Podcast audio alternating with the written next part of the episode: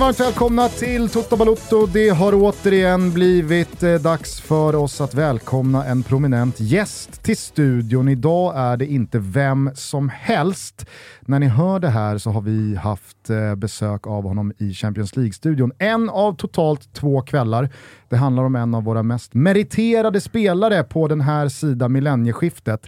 12 ligatitlar Thomas. Otroligt. En kupptitel, över 30 landskamper och över 100 Europacupmatcher på kontot. Vi säger varmt välkommen till Berang Safari. Tack så jättemycket. Och jag älskar att du sa över 30 landskamper, för det är exakt 31 landskamper. ja, men vadå? Det gäller att vara lite bjussig lite i Egentligen vill jag inte säga marginalen. någonting, men jag tänkte... Ah, Borde det ha blivit fler? Det är det där jävla inkastet. Ja, det inkastet gjorde att det blev lite färre. Eller inte inkastet, det var egentligen Hamrén kanske som, Ah. som var problemet. Det där är ju faktiskt eh, 12 år sedan. Det Tiden, tiden Sjukt, rusar och då tänker jag att det kanske finns en hel del yngre lyssnare som inte kommer ihåg det här. Vi pratar Det alltså... tackar vi gudarna för. Så ta inte upp det nu igen då för de Nej, yngre. vi De kan- behöver inte Det är veta. faktiskt intressant eh, att ta upp det inkastet. Eh, om vi nu ska ta upp det. Det, det ja, jag. vi kör. Ja. Nej, men det handlade alltså om eh, Erik Hamréns eh, hyfsat eh, liksom, tidiga eh, tid som förbundskapten i Sverige. Det var cigarr i mungipan, tredelad kostym och nu jävlar skulle det skina. Det var shining och nu ska vi ta tag i bollen och Lasse Lagerbäcks GH-pärmar, de får faktiskt sätta sig på avbytarbänken. Nu är hammaren här för att bjuda på lite jävla show. Och sen så åkte vi till Amsterdam Arena och gick under som Titanic. Jag tror att slutresultatet skrevs till 4-1. Det hade väl, om Holland hade varit lite mer effektiva, kunnat bli både två och tre bollar till. Men i den här matchen så kastade du ett inkast som, är det Robben? Nej, eh, Schneider. Schneider är det som fångar upp den. Afelai. Det är en dråplig situation i alla fall. Ett av de här fyra målen eh, liksom, är ju den situationen och efter det så blir det ju du som får bära ett jävla hundhuvud. Mm.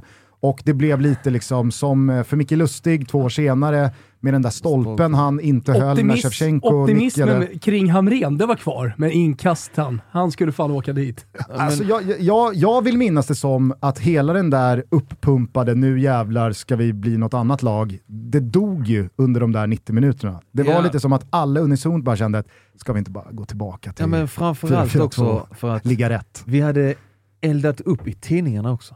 Alltså Mm. holländarna satt ju och läste allt vi sa. Vi ska spela ut dem på bortaplan. Vi ska slå sönder dem. Vet du, de, de, de satt och bläddrade i sina nyhets... Okej, ja, nu, nu är det något nytt här där svenskarna har gått ut. Har de, missat satt att vi har Schneider och Robben och ja. van Persie och... Och sen så, det var ju det första, och sen det andra, pressa högt, ut och spela ut dem. Och, du vet, och jag ska vara ärlig, jag, det kan inte ha varit en av mina bättre halvlekar i mitt liv. Liksom. Men Det var inte många som var uppe och kände på sin högsta nivå. nej, men om vi tar det här inkastet, som skulle lika gärna kunna vara att jag blir avdribblad och, alltså förstår du, det är ett vanligt misstag. Mm. Det är liksom ett snett inkast, det är inte mer än det.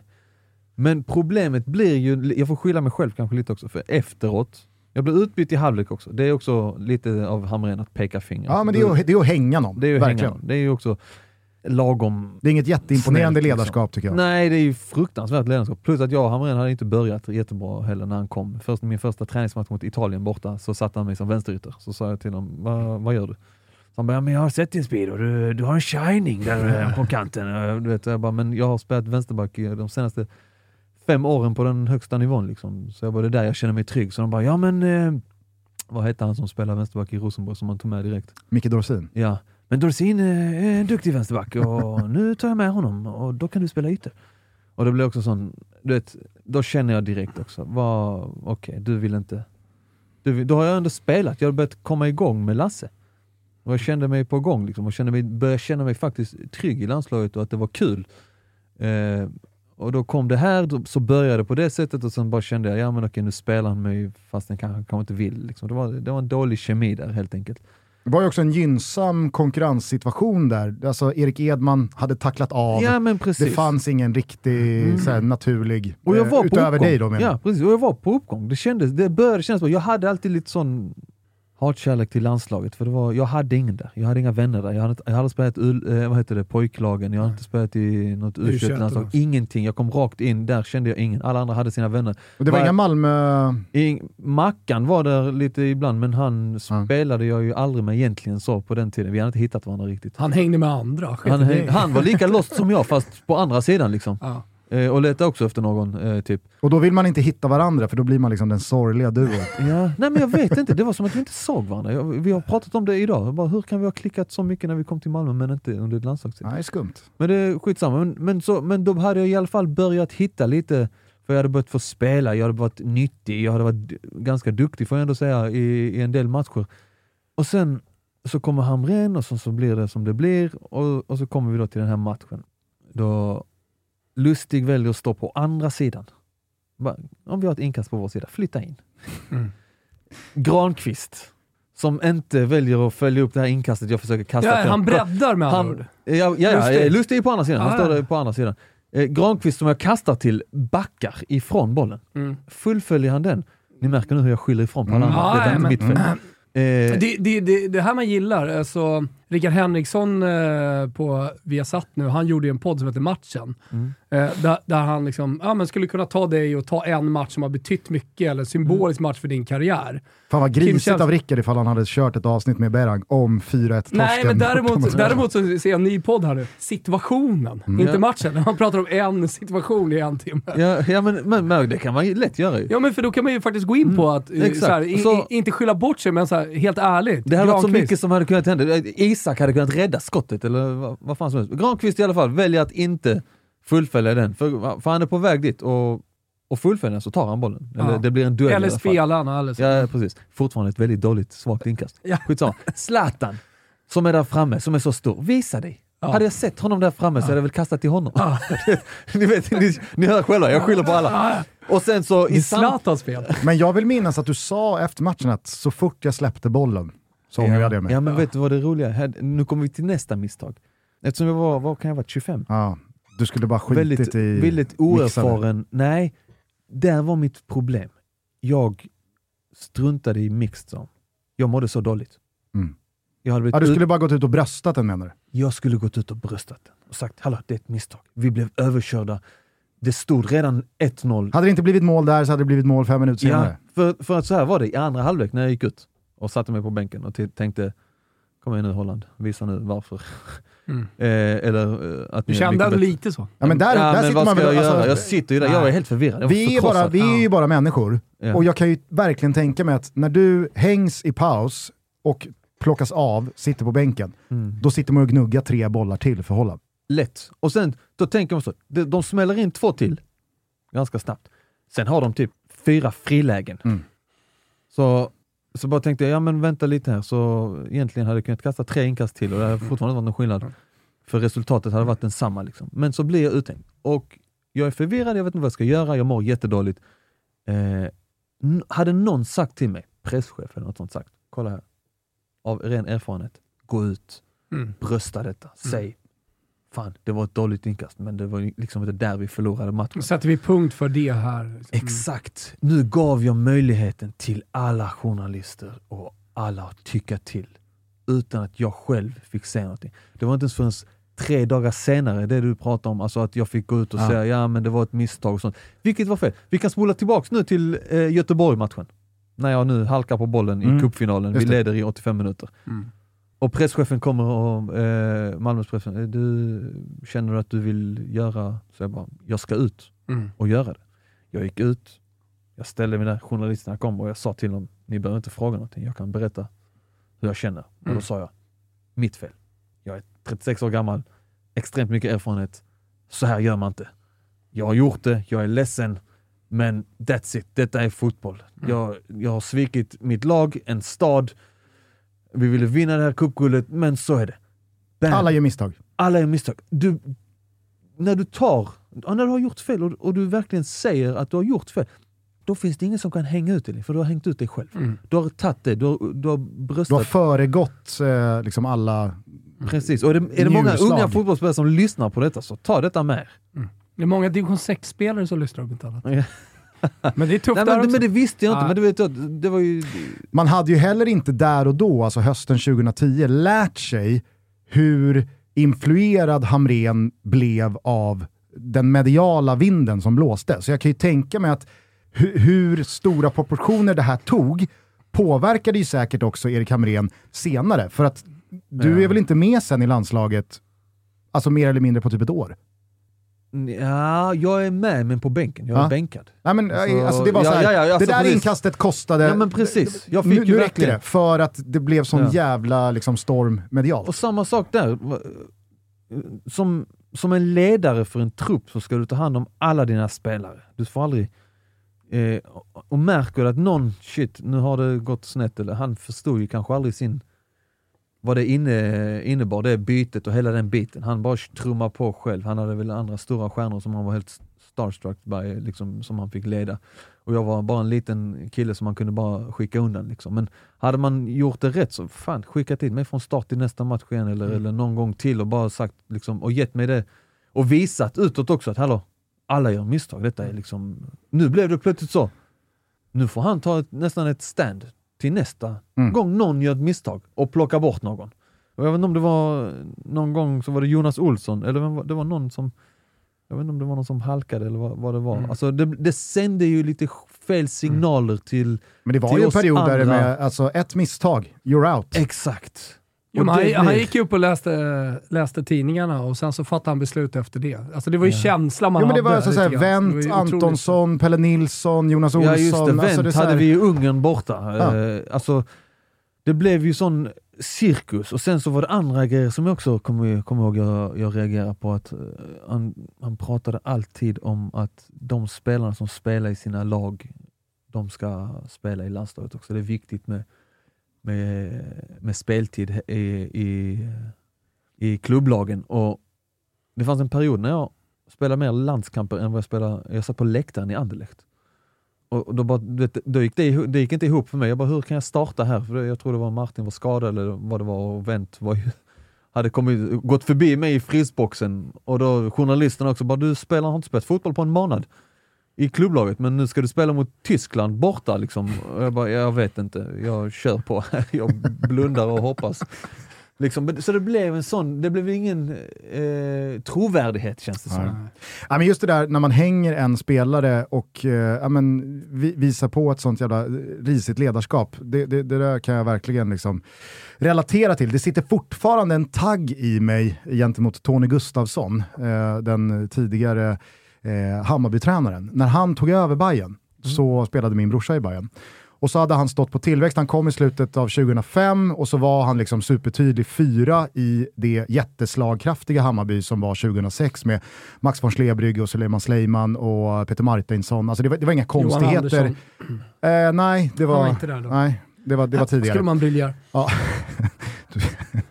Kliver av allsvenska expertisbåten här. Nej, men att då, 2006, Isaks, alltså han var 18-19 den säsongen, han var fyra, Anders Linderoth var tränare och det var så här, du kommer få någon kuppmatch, du kommer få, alltså så här, men du ska vara med och se och lära, du har ett långt kontrakt, han hade skrivit fem år, det så ingen brådska. Vi ser dig, du är där du ska vara, eh, du ska vara redo eh, om någon är avstängd eller någon är skadad, då kommer du vara liksom den som sitter på bänken redo att hoppa in. Eh, inga konstigheter med det. Anders Linderoth lämnar efter 2006, Tony Gustafsson kommer in. Isak spelar hela försäsongen, Royal League spelar alla träningsmatcher och så i genrepet inför allsvenskan så möter Bayern BP som där och då var allsvenska nykomlingar, debutanter. De skulle spela allsvenska för första gången. Bayern ligger under med 5-0 efter 19 minuter. Och alla som liksom kan någonting om fotboll vet ju att om ett lag ligger under med 5-0 efter 19 minuter, då är det inte en spelares fel. Alltså det, det, det, det är helt omöjligt. Kanske kan det vara en målvakts fel.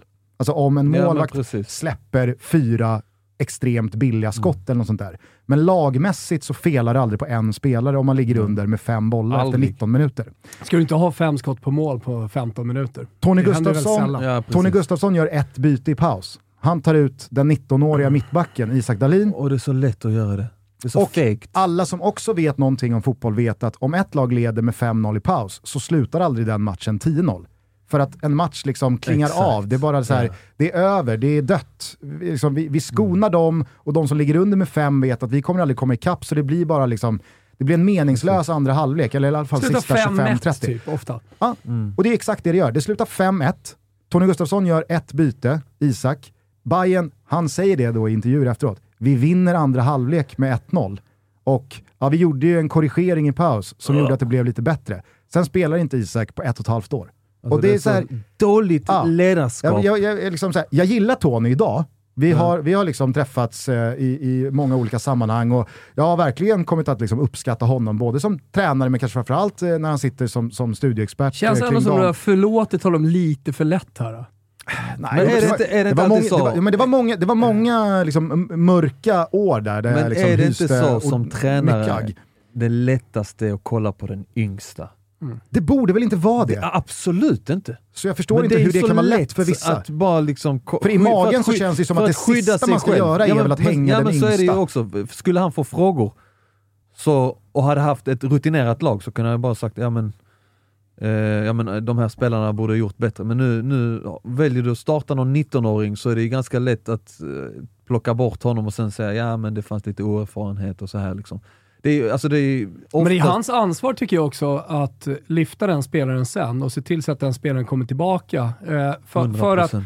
För att det är ju lite att bränna en spelare också. Ja. Om nu Isak står för fyra misstag, så, så de gör fyra av fem mål på grund av Isak. Nu, nu tror jag inte att det var Nej, så, nej, nej. men om man nu skulle göra det, Mm. det, då är det ju hans ansvar att se till att inte bränna den spelaren som... Alltså, Dels för att det är hans ansvar, för att det är hans roll och han är ledare och tränare för det laget, men också gentemot klubben. Att du, du har, en 100%. spe, spelare här som, som har skrivit fem års kontrakt. Alltså det, finns så, det är så mångbottnat Jag, jag fel. brukar säga så här. Jag håller med dig till 100% och jag brukar säga så här. du har ett ansvar som tränare. Det är att, alltså din, ditt huvudansvar, det är att kolla på dina 25 spelare och så är det ditt jobb. Skit, skit i de 11 som startar, utan du har 25. Du ska få ut 110% av varje individ som skiljer sig den ena från den andra. Det är ett svårt arbete. Du ska lära känna dem, du ska veta vad som triggar dem och du ska framförallt locka fram deras bästa sidor när det väl behövs. Det är att vara en bra tränare. Oavsett ålder, oavsett meriter, oavsett erfarenhet så ska du få fram eh, spelarens verkligen spetskvalitet när det väl gäller. Och det är så fegt att då göra så här och ta den yngsta och bara liksom och, och köra på det spåret. Utan nej, de stora, de största, de bästa, de har fattat detta. Och därför är de också älskade, de här tränarna. Av, till och med de tränare som är, jag har haft, som, som jag sa innan, jag har haft 18 tränare, tre, tre kan, kanske fyra skulle jag kunna säga, love them. Resten har jag inte tyckt om, inte haft relation till eller som har hatat mig. Men jag ändå, Vilka är de här fyra? Är det eh, några man känner till? Ja men Lasse och, och de tog in mig. Eh, jättefina. De, fast de var inte mina tränare på så sätt. Det var ju Lagerbäck ja, precis. Eh, jättefina. Och det var ju- Roland Andersson också? Roland Andersson, ja, vi- hela den cirkusen i USA när jag var i Roland med mig. Och, eh, jättefina. Sen så har vi, nu får jag tänka här för det är inte så många, eh, Torsten Fink i Basel. Ja. Urs Fischer som spelar, som är Union. Ah, Ja. det har blivit en liten poddfavorit här senaste tiden. Med Urs. tanke på att eh, Union Ja. Berlin går så jävla starkt. Ja men, ja men det förstår jag, men han är, han är älskvärd. Han är, han är en sån tränare. Jag kan berätta vad han, ska jag berätta vad han sa då? Ja. Första han gör när han Gärna. kommer in i omklädningsrummet och så presenterar han sig. Han bara hej, jag heter Urs Fischer. Det är kul redan nu. Till alla er, Hej. Ich bin Urs. Ja. Till alla er som är 26 och yngre. Ni kallar mig för herr tränare eller herr Fischer. Till alla er över, ni kan kalla mig vad ni vill. Respekten ska finnas där. Det är liksom det första. Sen så börjar han trumma på med andra grejer. Men redan där sitter jag och känner, okej. det finns en, du har- han har ändå vunnit någon form av respekt. Till alla de ungdomar som har kanske eh, slappnat av lite innan och sånt, får sig en liten sån här, okej, här kan jag inte, nu måste jag nog, vet, vi har startat om från början, jag måste ändå visa de bästa sidorna direkt. Han ville ha disciplin direkt. Och sen var det bara kärlek därefter. Mm. Så ur sen, eh, Torsten Fink är en, nu är vi uppe på tre tränare. Men då är inte du förvånad över att eh, eh, Union Berlin går, går bra nu? Ja men eh, nu kan inte jag Union Nej, Berlin, deras lag, nej. men jag vet att det inte är kanske de dyraste och starkaste truppen i Europa just nu, fast den går så bra. Mm. Men har du en tränare som får ut det vi pratade om precis, 120 av sitt material, då har du spelare som är där också. Samma sak kanske lite med Napoli. Men då Mm. måste jag fråga dig, alltså du säger att du har haft 18 tränare och du är nöjd med tre, kanske fyra, men du kommer inte på en fjärde. Tror du det är en normal liksom, procentsats bra tränare av alla tränare man haft? Om du liksom frågar dina gamla Absolut. kollegor. 100 procent. Det är så jag få tror, alltså? Jag, jag tror det är så få som verkligen... För så här är det. Jag, det är någonting jag försöker prata med mina spelare om också. Eh, eftersom jag, ja, folk vet att jag jobbar Ja, det kan vi väl etablera då. Alltså, ja, du eh, tillhör ju... Eh, vad, vad, Full Potential Agency. Full Potential Agency. Eh, jag, jag, jag och Danne brukar prata om att liksom FPA Mm, måste exakt. sätta sig. Det är lite Ja, för men- långt om man ska Ja, precis, dra FPA. hela. Ja, men precis. Eh, och det är ju då du, Marcus Rosenberg, Petter Andersson och Daniel Larsson. Eh, det finns en eh, Skånedel, du och Mm. Mackan. Yli Och- Shabani får vi inte glömma heller. Han har hand om vår... Eh, han har också spelat i lägre divisioner i Sverige, Superettan och, och, Mm. så här. och han är scout, för, eh, scoutar de yngre nere i Skåne då. Yli Shabani också, absolut. Eh, men ni fem eh, utgör då den här agenturen. Eh, där, för alla er som kommer ihåg när Petter Andersson gästade Toto Balotto för några år sedan, eh, har en Hey, I'm Ryan Reynolds. Recently, I asked Mint Mobile's legal team if big wireless companies are allowed to raise prices due to inflation. They said yes. And then when I asked if raising prices technically violates those onerous two year contracts, they said, What the f are you talking about, you insane Hollywood ass? So to recap, we're cutting the price of Mint Unlimited from $30 a month to just $15 a month. Give it a try at mintmobile.com slash switch. $45 upfront for three months plus taxes and fees. Promo rate for new customers for limited time. Unlimited more than 40 gigabytes per month. Slows. Full terms at mintmobile.com. en USP, får man väl ändå säga, gentemot många andra, där ni verkligen värdesätter eh, spelarnas individuella utveckling och kanske framförallt då välmående. Exakt. Och jag har tagit- tagit rollen lite också som jag hjälper våra spelare på den mentala biten och försöker få dem att förstå vad innebär det att vara mentalt stark? Eh, vad innebär det att kunna leverera varje gång du blir alltså eh, du, du, du blir utvald till startelvan och, och ska leverera. Du, skitsamma egentligen vad du gör på träningarna. När det är match så ska du vara ditt bästa jag. Men det, är ju, det finns ju en det är en konst att kunna nå dit. Det är inte så lätt. Många tror att de har mental styrka men vet inte egentligen vad det handlar om. Och vad det är liksom. Och den biten jobbar jag enormt mycket med, med spelare. Och där, då, då brukar jag komma in på det här med tränare och sånt. Jag kommer säga till dem, gör dig beredd. För, för jag har hört så pass många spelare redan nu som vi även jobbar med. Ja men tränaren gillar mig inte. Så säger jag till dem, 14, 15 av mina tränare jag haft har hatat mig. Men jag har ändå spelat. För jag har varit tillräckligt bra. Jag har ingen kommit... Hatat det. Nej men de har nej, men inte hatat, men de har... Ni förstår vad jag menar, det är lite starkt. Men de har, Men jag har var lagkapten i alla lag. Ja. Nej, men de, har- jag har, vi har inte haft någon relation. Var det vi har där, var det där din skånska?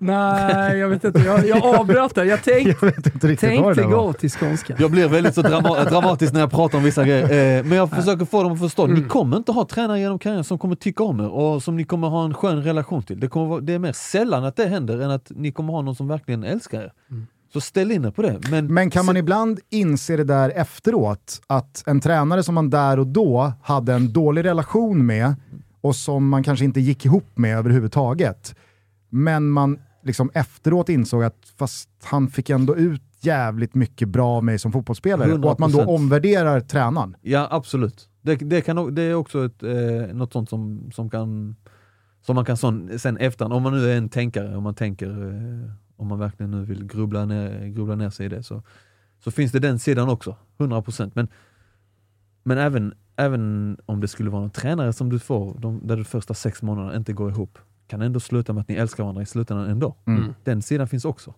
Mm. Eh, så det är väldigt speciellt eh, just när det kommer till, till tränare eh, man har genom karriären. Jag tror, jag tror om ni hade intervjuat många spelare så hade de nog, hoppas jag, svarat någonstans likadant. Nej, för jag tänker, jag vet inte, om du känner samma liksom förvåning som jag gör när Berang säger att ja, men, tre, fyra av totalt 18 men så- tränare tyckte jag var bra. Ja, men, så, Och det är nog en procentsats som nog ganska många ja, exakt, och eh, du säger skriva under procentsats. Alltså, nu, nu, nu du har haft många eh, tränare under Mm. din karriär. Alla, har- alla har inte 18 tränare eh, och då misstänker jag att du pratar om seniortränare och inte tar med Ja, nej, på ungdomstränare. högsta nivån ja. Exakt, på högsta nivån. Eh, men för, för det, det, är, det är också en del av fotbollen som är så, ja men det är en helt annan del. Eh, Mm. Jag vet inte hur mycket med eh, ungdomsspelare ni, ni arbetar, men, men, men eh, det skulle vara intressant att höra hur många som trivs med sina ungdomstränare, för där är det ännu viktigare att det faktiskt funkar. Ja men, ja men så är det. Alltså, och och man får inte glömma en sak också. Jag kommer från en helt annan generation. Eh, de yngre nu idag, det är ju... De har ingen De har aning. heltidsanställda tränare som Ja men exakt.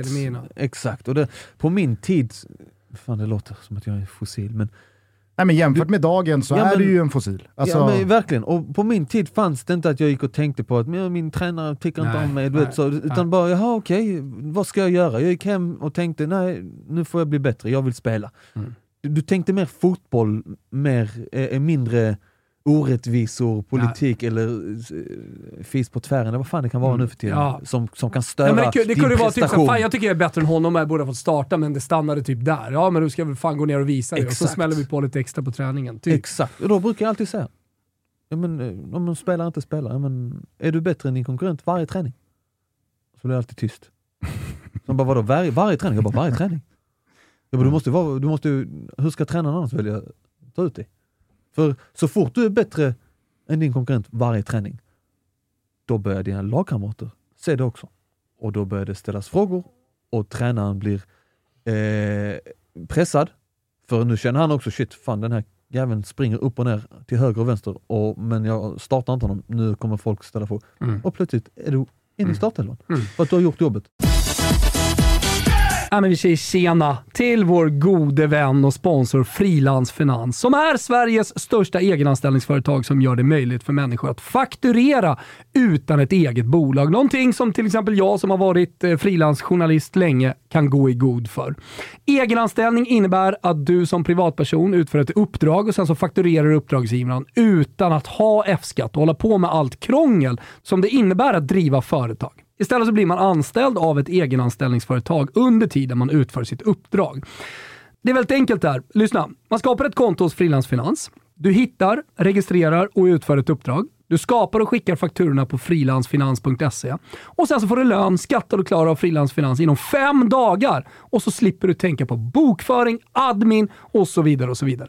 Det här gör att man kan komma igång mycket snabbare om man har idéer, om man är kreativ och eh, man inte pallar med allt det där jobbiga. Gör så här. Gå in på frilansfinans.se. Ladda hem appen för all del. Den heter Frilansfinans och så läser ni mer. Vi säger stort tack för att ni är med och möjliggör Toto Balutto.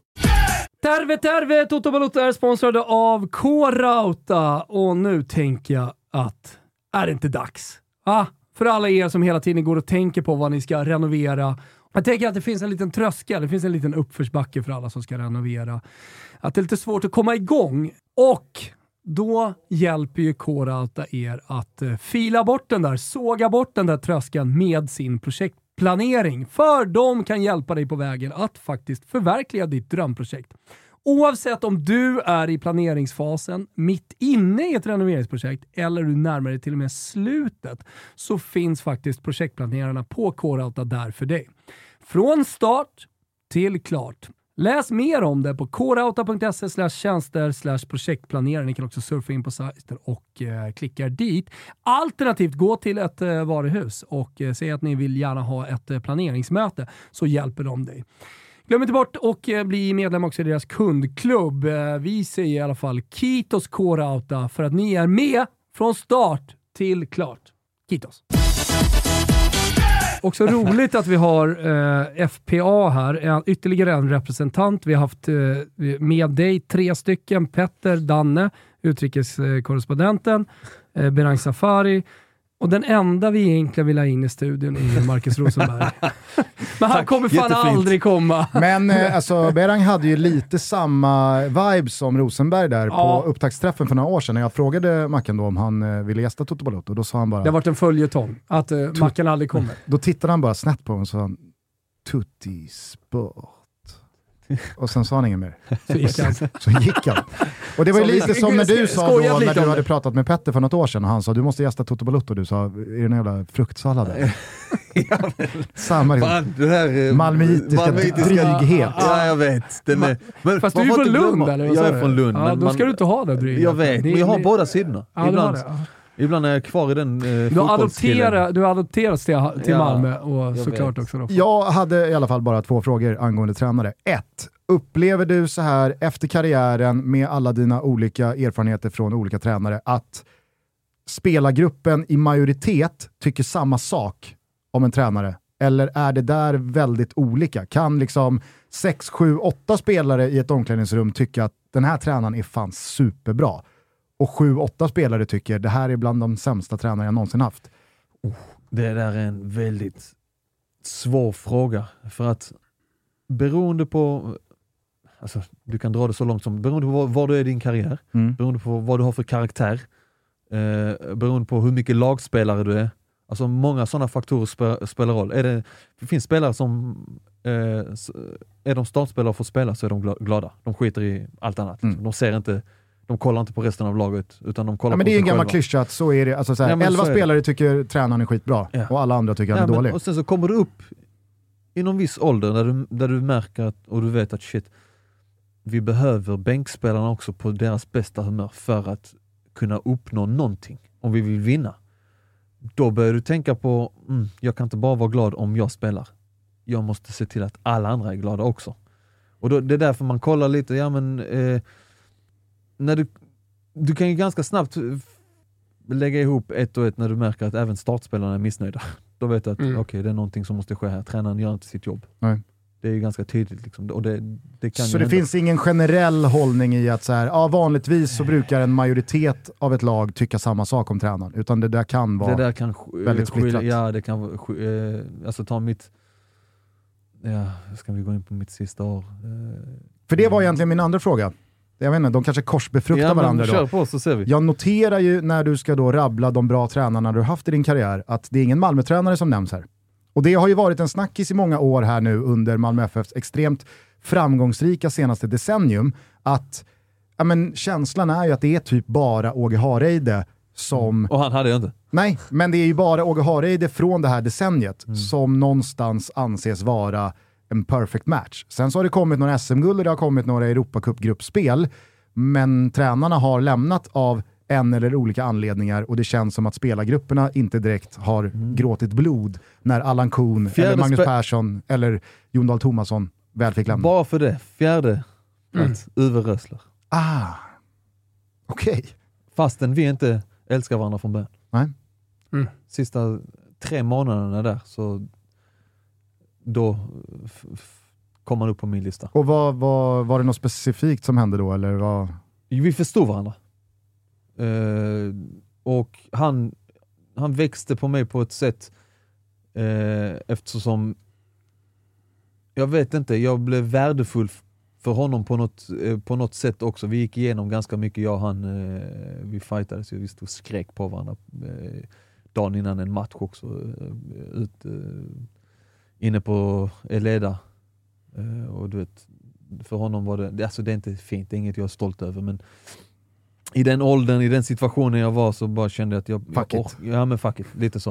Eh, och det stärkte oss liksom och sen gick det... Ibland kan det ju vara sådär, det upplever jag, alltså, oavsett relationer, men liksom efter, efter ett bråk, och Mm. då ser man lite vad, vad relationen är värd för båda personerna. Mm. Om, man blir, om man går starkare ur eh, ett bråk som kanske har spårat lite, man Ja. höjer rösten, eh, eller jag spottar Gusten i ansiktet, eller någonting så. Går man stark från eh, ett sånt bråk, och, och då, Mm. då, då blir ofta relationen stark. Ja men så, I så det. slutändan om man minns den och man betyder någonting. för- Framförallt om det, eh, om det finns respekt där bakom. Mm.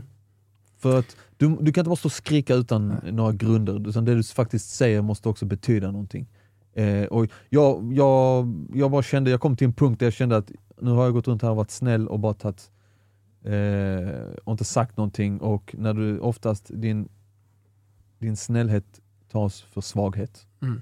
och folk kan tro att de kör över Jag kom till en punkt liksom när han skulle, detta låter också fel, när han skulle bänka mig. Jag har varit varit lite skadad. Jag hade pushat mig själv till, to the limit för att kunna spela och sen så blev jag Man minns skadad. ju de tiderna, tiderna lite, när, när, Eh. när man såg att du verkligen pushade dig själv till, Ja, men, to the limit. ja, jag hade ju många sådana situationer där ett tag. Och, och sen så blir jag skadad, är borta tio dagar, tar mig tillbaka för att alla vill ha dig tillbaka. Liksom. Du måste komma tillbaka, du måste komma tillbaka. Ta mig väl tillbaka. Men så går laget kanske bra just då och sen vill inte han eh, byta ut någon. Liksom. Och sen så spelar Oskar Lewicki på vänster och så säger jag till honom I'm ready. Bänken. Så bara tänker jag, ja men säg ingenting. Det har gått bra. Sen en match till. Bara, vi håller dig på bänken. Och då bara, okej, ska jag sitta här och först gå igenom allt detta för att sen, nu när det går bra, för att sen när det går dåligt ska jag komma in. Nej men fan, ha den respekten och säg nu är du tillbaka. Jag har pushat dig för att komma tillbaka. Jag pushade dig så att du blev, alltså förstår du vad jag menar? Och då bara tänkte jag, nu säger jag någonting. Och sen så blev det som det blev. Vi bråkade lite, jag kom in i startelvan igen. Eh, och och då förstod, han förstod mig och jag förstod honom. Det var ju det som skedde.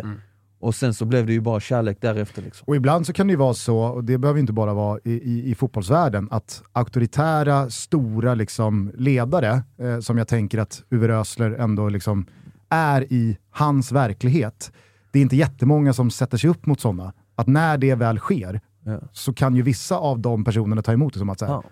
wow, Ja men han Nice. blev, han, där, där ute framför laget så blev han ju chockad. Han, han tog bort mig, kyssade ner mig lite så hallå, du kan inte stå här och skrika framför alla. Det hade typ, typ aldrig kanske hänt honom. För, eh, och, och jag förstod också, fan jag skämdes lite, så, liksom, jag var ledsen, så vi pratar sen i, omklä- i, i, liksom, i, på mitt kontor. Och det, vi där- ses i parken. Ja men lite så blev det, för, för jag tänkte jag kommer inte vika ner. Ja, Malmö-referens. visst, eller hur? För det blev, det, men det, blev, det blev lite så, för jag tänkte, när jag går in på det mötet, tänkte jag fuck it, jag kommer inte vika ner mig, jag kommer stå, stå liksom. och, och då, blev det, då blev det ett jävla skrik på varandra där inne. Som slutade i att det blev något skönt handslag, och sen så gick vi vidare därifrån, och sen blev det ju så, eh, när vi skulle kvala till Europa League, när vi mötte, var det Nordsjälland eller Midtjylland? Det var väl eh, Nordsjälland? Nordsjälland ja. Och matchen, det var, det var en match mot eh, Dalkurd borta, alla skulle egentligen vila, så han bara fan Berra jag behöver dig på planen. Så bara, ja, okej, stökar foten. en vecka, en och en halv vecka innan eh, den här kvalmatchen. Och, då, och han, jag, jag ligger ner och alltså jag, jag har så ont, det är en sån horribel stökning. Och han bara get up, get up! Jag står på sidlinjen. eh, jag, jag försöker, alltså alla på bänken säger Can we please take him out? Så han bara no no, he's a fighter! Du så, till slut så bara, det fem minuter, alltså det, det var katastrof. Tog ut mig, vi börjar närma oss kvalmatchen och han kommer till mig och säger liksom, detta är efter vår fight då, så jag tänkte kolla jag behöver det här. Eh, Nu var ni verkligen så här bros. Ja men vi var lite så. Och det, just det, det är videoton i Champions League-kvalet först. Jag åker dit, tar sprutor och sånt. Det går inte. Han blir besviken på mig och säger att jag, du har svikit laget och sånt. Jag bara, men coach, det går inte liksom. Och sen så börjar då, vi, vi förlorar där så är det Europa League-kval veckan efter. Och då, och då känner jag mig så, jag klarar inte den, nu måste jag här. Och jag, jag var lika halt då. Men så då gick vi och snackade med läkaren och då sa jag, spruta in vad ni har. För det här måste hålla nu. Så första, första veckan gick jag med sprutor varje dag. Eller fram till den matchen gick jag med sprutor varje dag och var halt och försökte dölja det. Men jag kände ändå, fan jag gör detta. För jag har ändå hittat varandra lite. Och jag kan säga så här, den första matchen borta, vi, jag tror vi vinner 2-0 där borta. Alltså jag känner inte bollen på vänsterfoten. Alltså jag har så mycket sprutor i min fot. Alltså mitt tillslag är horribelt. det, går liksom inte, men jag kör på och du vet, och det funkar. Andra matchen likadant och det bara, det, då växer jag och han ihop liksom. Det där gillar han. Rösler. Ja, men, och plus att man får inte glömma det, han kommer från den gamla skolan. Oh, Han, ja. Alltså han pekar med hela armen. Och till och med jag och Mackan fick vid några tillfällen säga till honom att kolla här, det finns vissa spelare som du inte kan köra det här med, för du bryter ner dem. De klarar inte av det. Det är nya tider nu. Ja men lite så, och han bara vadå? Jag gör så här med alla liksom. och det roliga är, jag kan, jag kan till och med, eh, eh, nu kan jag ju erkänna det här ju. Inför vissa sådana här möten när jag skulle ha bilder och sånt så sa han, kolla här jag har tagit ut några klipp på dig. Eh, du gör inga större misstag. Detta alla sitter i mötesrummet, han har bara tagit ut mig. Han bara, du gör inga större misstag. Men jag kommer skälla på dig som fan. Bara för att de här andra ska se att jag skäller på alla. Så jag bara, ja, ja, kör på. Så var det sånt psykologiskt spel, så när vi satt där så var Baron, this is shit! Så du vet, alla bara var chockade, så jag bara oh my god, I'm looking horrible in this video, please coach stop it!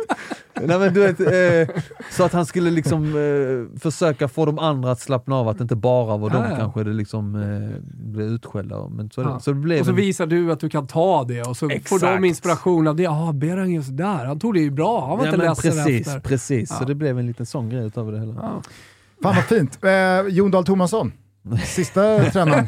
Han är inte bland de här tre, fyra. Han hamnar långt ner på min lista eh, och man kan säga vad man vill om att han var framgångsrik i Malmö och sånt, men det gör inte mig någonting. När jag, jag går från en, ett år där i Malmö med Uwe och är en, är faktiskt en, en, en riktigt bra säsong från min sida. Spelar som vänster mittback, har ändå 6-7 assist, eh, gör något mål och känner mig stark defensivt. Framförallt också en viktig spelare i laget och då kommer Jon Dahl Tomasson in och jag känner från dag ett att det jag känner, jag har varit med för länge för att inte, hur ska man säga, tro på min magkänsla. Jag visste att han vill ha bort mig. han, Sättet han var i omklädningsrummet med våra danskar och sånt, eh, när man står vid sidan om och tittar på detta och bara tänker okej, någonting kommer ske här. Snacket innan också. Jag tänker bara, eh, alltså, ursäkta att jag avbryter, men det i sig är väl inte så konstigt heller. Alltså när en ny tränare kommer in, man måste liksom ganska tidigt eh, bygga för framtiden och du är ganska högt upp i åldern kommen och att man då liksom så tydligt visar att jag kommer att satsa på er, jag kommer kanske inte satsa så mycket på dig. 100%. Ja. Då går du fram och säger det till dina spelare. Ja. Du kör inget spel. Nu hamnar, jag i någon, nu hamnar jag i hans spel. Jag visste vart han var på väg, men det var ingen som kunde säga det till mig. Och det rättade mig fruktansvärt mycket. Eh, och det började hela, hela den här cirkusen med kaptensbindeln. Där började, det var där jag började, jag, blev, jag blev tom på insidan och jag ville, jag nästan vädjandes till klubben och sånt, bara snälla, prata med mig, säg någonting här. För det började så att jag, jag, jag fick binden på försäsongen. Och jag, varje träningsmatch och varje tillfälle det var, man skulle vara kapten så hade jag den bilden. Vetandes själv att jag aldrig kommer ha bära den. Jag visste det från början. Jag visste det. Sen kommer vi till en situation, det är en, dagen innan näst sista eh, cupmatchen, tror jag eller kval, eh, eller gruppspelsmatchen i cupen. I, I Svenska cupen, I Svenska cupen. Typ Då ska vi ha en, ja, då ska vi ha en eh, gruppbild, lagbilden. Här är det intressant, för vem sitter längst fram i mitten? Ja, det är ju lagkaptenen och tränaren. Exakt. Ola, vår lagledare då, eh, eller förlåt, eh, han som ska ta bilden säger okej, och då vill jag börja med kaptenen, kommer att sitta här i mitten. Säger han bara. Alla i laget tittar på mig och bara Berango och sätter sig. Jag, bara, jag står kvar. Tacka gudarna att jag gör det. Jag står kvar, jag bara, jag, bara, jag går inte fram där. Så han bara, du vet, så, och, och han säger igen, han bara, "Eh, kaptenen, kan, kan vi få fram kaptenen? Tittar ut över havet av spelare. Och folk började, ja men Berang går, eh, En efter en Berang, så jag bara, jag går inte fram där. För jag visste, det är inte jag som är kapten. Och så kommer då Ola, han bara, vad är problemet? Och så säger han, eh, säger han då till Ola, eh, inte Ola Toivonen utan Ola, vår lagledare. Eh, kaptenen vill jag fram här och då kollar, kollar Ola på mig och, och jag, du vet, så, jag liksom skakar på huvudet. Så han bara, förstår han? Så då går han till, till Jon Dahl Tomasson. De går bort. Du vet, de får lämna, gå bort och det är redan där vet jag, okej. Mm. Sen kommer de tillbaka, sen bara kommer Ola och säger, AC, gå och sätt dig i mitten. Ja, då bara tänker jag, åh. Men tror du Jon Dahl Tomasson i den situationen var tyst för att så här, nu ska vi se vad som händer? Om Beran kommer att sätta sig här? Eller? Nej. Han var inte där. Ah, okej. Han var inte där, så Jag han fattar. visste inte. Han, han liksom var inte där. Fick bli kallad på för att liksom reda ut hur det Ja låg men till. precis, och du vet, då började det direkt, eh, man hör, eh, du vet, när man hör folk prata, "Ah, kaptensbindeln, du vet. Ja, Och jag visste, dagen efter så är det cupmatch, så har jag binden igen. Och då bara känner jag, sluta, stoppa denna cirkusen som är på väg att hända. För att jag visste att han, han kommer sätta mig i skiten till slut. För att till slut så kommer det bli, eh, för alla journalister och alla börjar fråga åh kaptensbindeln hit och dit, du vet, var, varje match efter match, kaptensbindeln. Hade han inte, för han sa ju det från början också, jag vet inte vem som är kapten. Hade han sagt till oss i laget, jag vet inte än, men jag fick ändå, då hade, då hade han kunnat gå runt på kaptensbindeln. Istället för att sätt, ge den till mig hela tiden. Mm. Så utåt sett så blev jag kapten för Malmö FF, men, men innerst inne visste jag att han kommer aldrig välja mig. Han, han tror inte på mig. Och sen så, du vet, så, så jag, fick jag ducka, varje gång det var eh, frågor om den binden så sa jag, jag vet inte, det är inte satt än. De bara, men du har ju den varje match. Så jag, jag vet att det, jag har den varje match, men det är inte jag. Jag, inte, jag kommer antagligen inte vara liksom, de bara, jo men du vet hit och dit. Och sen så, sista matchen spelas och sen så bara kommer det ut, så tar han in mig på sitt kontor och bara, Berang, jag har valt AC som kapten. Och då vill jag säga till honom, åh fan. Skämtar du med mig? Bilden vi tog för en månad sedan. Shocker. Ja, är väl ganska talande. Kålhuvud. Eh, liksom, åh, och så bara visste jag, då började den här grejen, och så Berang Safari snuvad på kaptensbindeln. Bara, Nej, det var inte riktigt så. Och sen så hängde det där i hela... Jag hängde i. Jag hade inte långa inkast, så jag hade ingen chans i den startelvan. eh, sen började den cirkeln. Och, och du vet, i 35-36 års åldern, du behöver stöttning från klubben, du behöver en tränare som tror på dig för att också kunna leverera på, ditt, på din absolut högsta nivå. Det är svårt i den åldern att vet, börja slå dig tillbaka. Men jag kan säga till en sak, jag gjorde en sak. Jag såg till att vara bäst i varje jävla träning. Hela det året. Jag gav 120 procent. Det var vid vissa tillfällen jag tappade huvudet och skrek på folk, men det är väl fullt förståeligt. Men jag gav 200 procent i varje jävla träning. Så att jag tog, eliminerade alla de här ursäkterna om att han inte är tillräckligt bra på träningen. Jag vill inte ge honom en möjlighet till att kunna säga det. För jag köttade på och var där hela tiden fram tills liksom jag tog mitt beslut, eller tills jag lämnade. Var det en skev situation gentemot liksom lagkompisar och sådär också? Alltså att Alla tyckte- de, alla tyckte- ju, de, de måste ju hamnat i en märklig kläm Mm. också. Att säga, jaha, vi har Berang Safari här. Jag antar att du var ganska högt skattad inom gruppen och populär och hög status och 100 sådär. procent. Det fanns en ja, förvänt- men förväntningar precis. på mig också, för jag var den roliga killen i omklädningsrummet. Exakt, och så skulle, här skulle biten. du varit lagkapten och du var bäst på varje träning, men sen så har du den relationen till tränaren. Mm. Alltså det, det blir ju, Ja. måste och bli en det, jävla elefant i rummet. Verkligen, det blev det ju. Jag, jag, och som jag sa till er innan, jag har varit med, jag varit med så pass länge så jag visste allt sånt här. Jag visste vad, ett, vad som krävdes av mig. Alltså det, det svåraste var under den perioden, det var att måla på ett smile och dyka upp på träningarna och låtsas att jag mådde bra. Eh, min fru och barn fick ju ta ett år där, där, jag, där jag kom hem, för jag, för jag visste också respekten gentemot klubben och spelarna. Att jag kan inte komma in här med ett skithumör. Jag får försöka visa upp någon form av proffsighet, för det är det enda som man kan göra. Oavsett hur illa behandlad du blir som fotbollsspelare ibland, du måste förstå att du är inte större än någon. Nej. Rätta dig efter ledet och gör det som, det som förväntas av dig. Liksom. Försöka sprida. Det var svårt. Det var jättesvårt för mig. Eh, men jag gjorde det. Jag tänker lite så på situationen som har varit i Milan nu, eh, där eh, Zlatan eh, s- står liksom över en kaptensbindel. Alla vet att det är han som leder eh, laget. Alla vet att liksom han man kollar på när, när det blir tyst. Liksom. Eh, och det är han som pratar. Eh, men det har ju då hans Vadå, tror du tränare... inte att Calabria hyschar? Just Calabria säger nog väldigt lite i, i de lägena. Nej, men jag, jag, jag, tänker, jag, alltså, jag vill inte jämföra just den situationen, men jag menar bara på att det fanns ju en möjlighet att göra, om, om, om eh, han nu hade varit smart tänker jag, eh, och, hör din historia, att göra dig då till över en kapten och ha en riktigt bra relation till dig. Eh, och spela dig eh, när, när du kan och, Ja, och liksom som- maximera dig Ja. så mycket som möjligt. Eh, Det- men då det- krävs det kommunikation, tänker jag. Och det krävs eh, en, en rak och ärlig dialog kring hur man tänker. I- Det, det egentligen resulterar i en fråga. Liksom. Om, om du hade fått liksom att ah, men du kommer inte spela alla matcher, men du är jävligt viktig för den här gruppen. Eh, eh, men jag vill ha en kapten som spelar planen hela tiden. Mm. Och bla bla bla, vad han nu vill. Eh, hade du kunnat acceptera det på ett annat sätt då? Men det är ju det, det är där vi kan gå tillbaks. Hade, hade bara eh, tränaren och klubben kommit till mig ganska tidigt eh, och sagt liksom att så här tänker vi, hur känner du, har du liksom kvar i det? Jag ville ju förlänga, jag var ju i tankarna om att förlänga innan den. Jag ville, ha, jag ville skriva på ett år till, där, där var jag i mina tankar. Eh, och så tänkte jag i sex månader. För jag trodde att, fan, här finns det väl inga orättvisor. Den som är bäst på träningarna ska Mm. spela matcherna och den som är bäst på matcherna liksom ska... Det är väl så det funkar. Liksom. Medan det fanns planer på att inte använda mig och inte göra det, men det sades aldrig. Så jag, jag kände det på mig men jag visste inte till 100% och därför gick jag runt i någon falsk sanning och trodde att men om jag gör det tillräckligt bra så kommer jag få spela. Men någonstans så dog jag varje gång det kom ett långt inkast som vi gjorde mål på. För jag visste att det här gillar han, det är det han vill ha.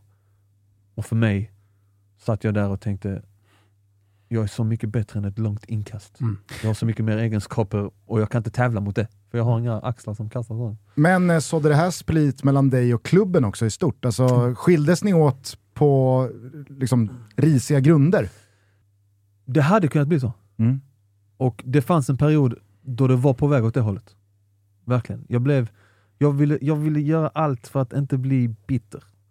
Men i min situation så var det väldigt svårt att inte gå in, alltså ledas mot den vägen. Att bli, se ut som den bittre liksom. Och, jag såg till och försökte, jag hoppas än idag att jag inte ansågs vara bitter på något sätt, men jag, jag tänkte, jag, jag hängde, eller jag, i mitt i mitt huvud så skyllde jag lite på klubben också och sa helt ärligt, jag har varit med så länge, är det så här ni ska liksom behandla mig? Och du vet det ena med det andra tänkte jag sånt. Så tänkte jag till slut, återigen, du är inte större än någon. Din tid kommer förr eller senare. Hade det kunnat skötas på ett bättre sätt? Ja, det hade det. Nu blev det inte så. Släpp det, gå vidare. Min identitet, ni vet själva här, jag sitter här, ni ser mig som en gammal Malmöspelare. Eller hur? En stor del av min identitet är att vara en gammal Malmöspelare. När jag träffar folk här i Stockholm ute som tjoar på mig, hej MFF och sånt. Ska jag bara skita i det och klippa banden med Malmö FF? Som jag faktiskt håller väldigt varmt om hjärtat. Det, det, när, när jag fick landa och de vuxna tankarna tog över och jag såg liksom att okej, eh, släpp det. Då, då kunde jag också ac- acceptera det. Och idag har vi en jättefin relation som jag eh, älskar och verkligen eh, bryr mig mycket om. Det får jag ändå säga. Fan, fint. Är, är det det att om man landar så kommer det vuxna tankar? Jag frågar åt en vän. Om man, ja, om man, om man tänker på, på en hel del och låter det sjunka in, Mm. verkligen. Eh, men det var ju svårt. Mitt, mitt judgment var väldigt clouded under en väldigt lång period. Det var det som var problemet. Toto Balotto sponsras av Sambla och de har ju varit med oss ett litet tag nu så jag tänker att jag kan vara lite mer personlig med Sambla. Kort först bara för er som har missat det så är Sambla alltså en låneförmedlare som inte bara jämför upp till 40 olika långivare helt kostnadsfritt utan som även kan hjälpa dig att sänka dina lånekostnader genom att samla de olika lånen och göra dem till ett. Och Det kan man ju säga liksom är grunden. Varför göra det undrar du? Jag kan ta ett personligt exempel. Då. Som jag sa, när jag var runt 30, det var ett tag sedan, så hade jag kreditkort som jag liksom aldrig kom ikapp med. Kanske någon som känner igen sig med det. Jag hade flera så här små lån och jag var på en dålig plats rent privatekonomiskt. Ja, det var piss. Och Jag kände hela tiden att jag fick kriga. Det var en ständig batalj med räntor som var höga och det gör, tror jag många stämmer in på också, livet lite tufft. Då hade jag behövt samla. Det fanns inte då. Om Samla hade funnits då vid min sida så hade jag kunnat gå in på samla.se och ansökt tryggt och säkert och hittat den bästa lösningen för just mig. De som känner igen sig i det här, tycker att det låter som en väldigt bra tjänst, så rekommenderar jag starkt att gå in på samla.se. Vi säger stort tack för att ni är med och möjliggör Toto Balotto. Jag tycker att det har varit ett jävla fint eh, samtal hittills. Eh, jag tror vi aldrig har gått så här långt in i ett gästavsnitt eh, innan vi eh, hamnar på faktarutan. Så nu ska jag försöka mig på något slags eh, rekord här i hur snabbt den här faktarutan eh, kommer Ja, gå. testar. Jag ska bara fråga Florens här. Du Florens, vill du gå ut och sitta lite och kolla på TV eller någonting? Eller vill du sitta kvar här? Ja, sitt kvar. Hon lyssnar ju storögt Ja, på ja. Ta åt dig, Florens, lär dig nu. Lyssna på vad, vad Berang säger. Att Vuxentankar. Du, du, vuxentankar. Om du låter saker och ting landa när du blir arg på pappa och sen så kommer det komma, så slår du inte mig, du hoppar inte på mitt huvud och, och sådär. Okej? Du måste Bra. tänka att du fyller faktiskt snart sex. Det är läge att växa upp. Börja skolan. Ta ansvar. Verkligen. Eh, nej men, eh, jag, jag, jag hoppas verkligen och tror verkligen att eh, väldigt många har fått ut väldigt mycket av avsnittet hittills. Men det finns ju också väldigt många korta, roliga, eh, faktoida svar här på våra frågor som eh, jag ändå vill eh, få Absolut. ut av Berang, Kör. sett till vilken jävla karriär han har haft. Så att, eh, nu får vi eh, bränna på här. Ja, på. Fullständigt namn. Berang Safari. Inga mellannamn där inte. Nej. Ålder? 37, Född 80... 85. Hur skulle din bästa vän beskriva dig? Uh, har inga vänner, så jag vet inte. Men jag frågar min fru, hon är min bästa vän. Åh, sånt klassiskt. Skit, jag tar tillbaks. Min fru är min bästa vän. uh, vi tar tillbaks. Uh, uh, hade uh, glad, uh, sprider glädje, omtänksam, snygg, härlig. Uh, bara massa superlativ. Nej men en, en positiv människa, en positiv själ. Var är hemma för dig? Lund. Var, var i Lund? Vi, alltså, normalt sett är- Jag väl borta säga- vid Mårtenstorget. Skit. Eh, nej, Är det för- trevligt. alltså, Hela Lund är. Kebabvagnen? Och där har varit hemma för mig en gång, en, Ja. någon gång i tiden, eh, efter alla diskon. Men eh, Norra Fällaren skulle jag kunna Ja. kalla för hemma. Jag såg eh, Berang utan eh, tröja igår. Jag såg lite mage här. Ja. Det är inte många kebab längre. Nej, det är Du. bra bickar också. Nej, det, det är, jo, jag äter fortfarande hamburgare och pizza är min, fortfarande min... Bra ämne. måste Måste du du- det igår? Träna som ett svin. Nej, jo, nej, det gör jag inte. Jag tränar, jag försöker. Så här är det, bara ta det snabbt. Jag vet att Kör du är du, kortare. kör du Johan Nej. Mjällby, Nej. Mjällby-tänket? Nej, jag tänker bara Har så du hört om hans träningsfilosofi? Men den är ju största lögnen. Han tränar två gånger i veckan, en halvtimme varje pass. Ser ut som en grekisk gud. Men den halvtimmen, citat på honom själv, är det bara hundra personer på det här jordklotet som pallar med. Då, ja men det finns något i det. För jag, jag tränar två, två gånger i veckan ungefär, men det enda, det, så är det, det enda är att fan, i mitt huvud, nu pratar jag bara utifrån mig själv, så ta inte detta som någon sanning. Fan, jag har sett ut på ett visst sätt hela mitt liv. Mitt ego och min sån här eh, medvetande, alltså jag hade mått dåligt om jag Förstår ni vad jag menar? Ja, Lite ja, ja. det tänket har jag, vilket inte är rätt. Men eh, jag försöker hålla formen i alla fall. Eh, tyckte du att det var rätt eller fel av Helsingborg att kicka Sören Kratz efter dennes förvisso alldeles för långa men också fullt begripliga ärevarv på Söderstadion 2002? 2002? Kommer du ihåg situationen? Nej. Sören Kratz hade vunnit SM-guld med Bayern 2001.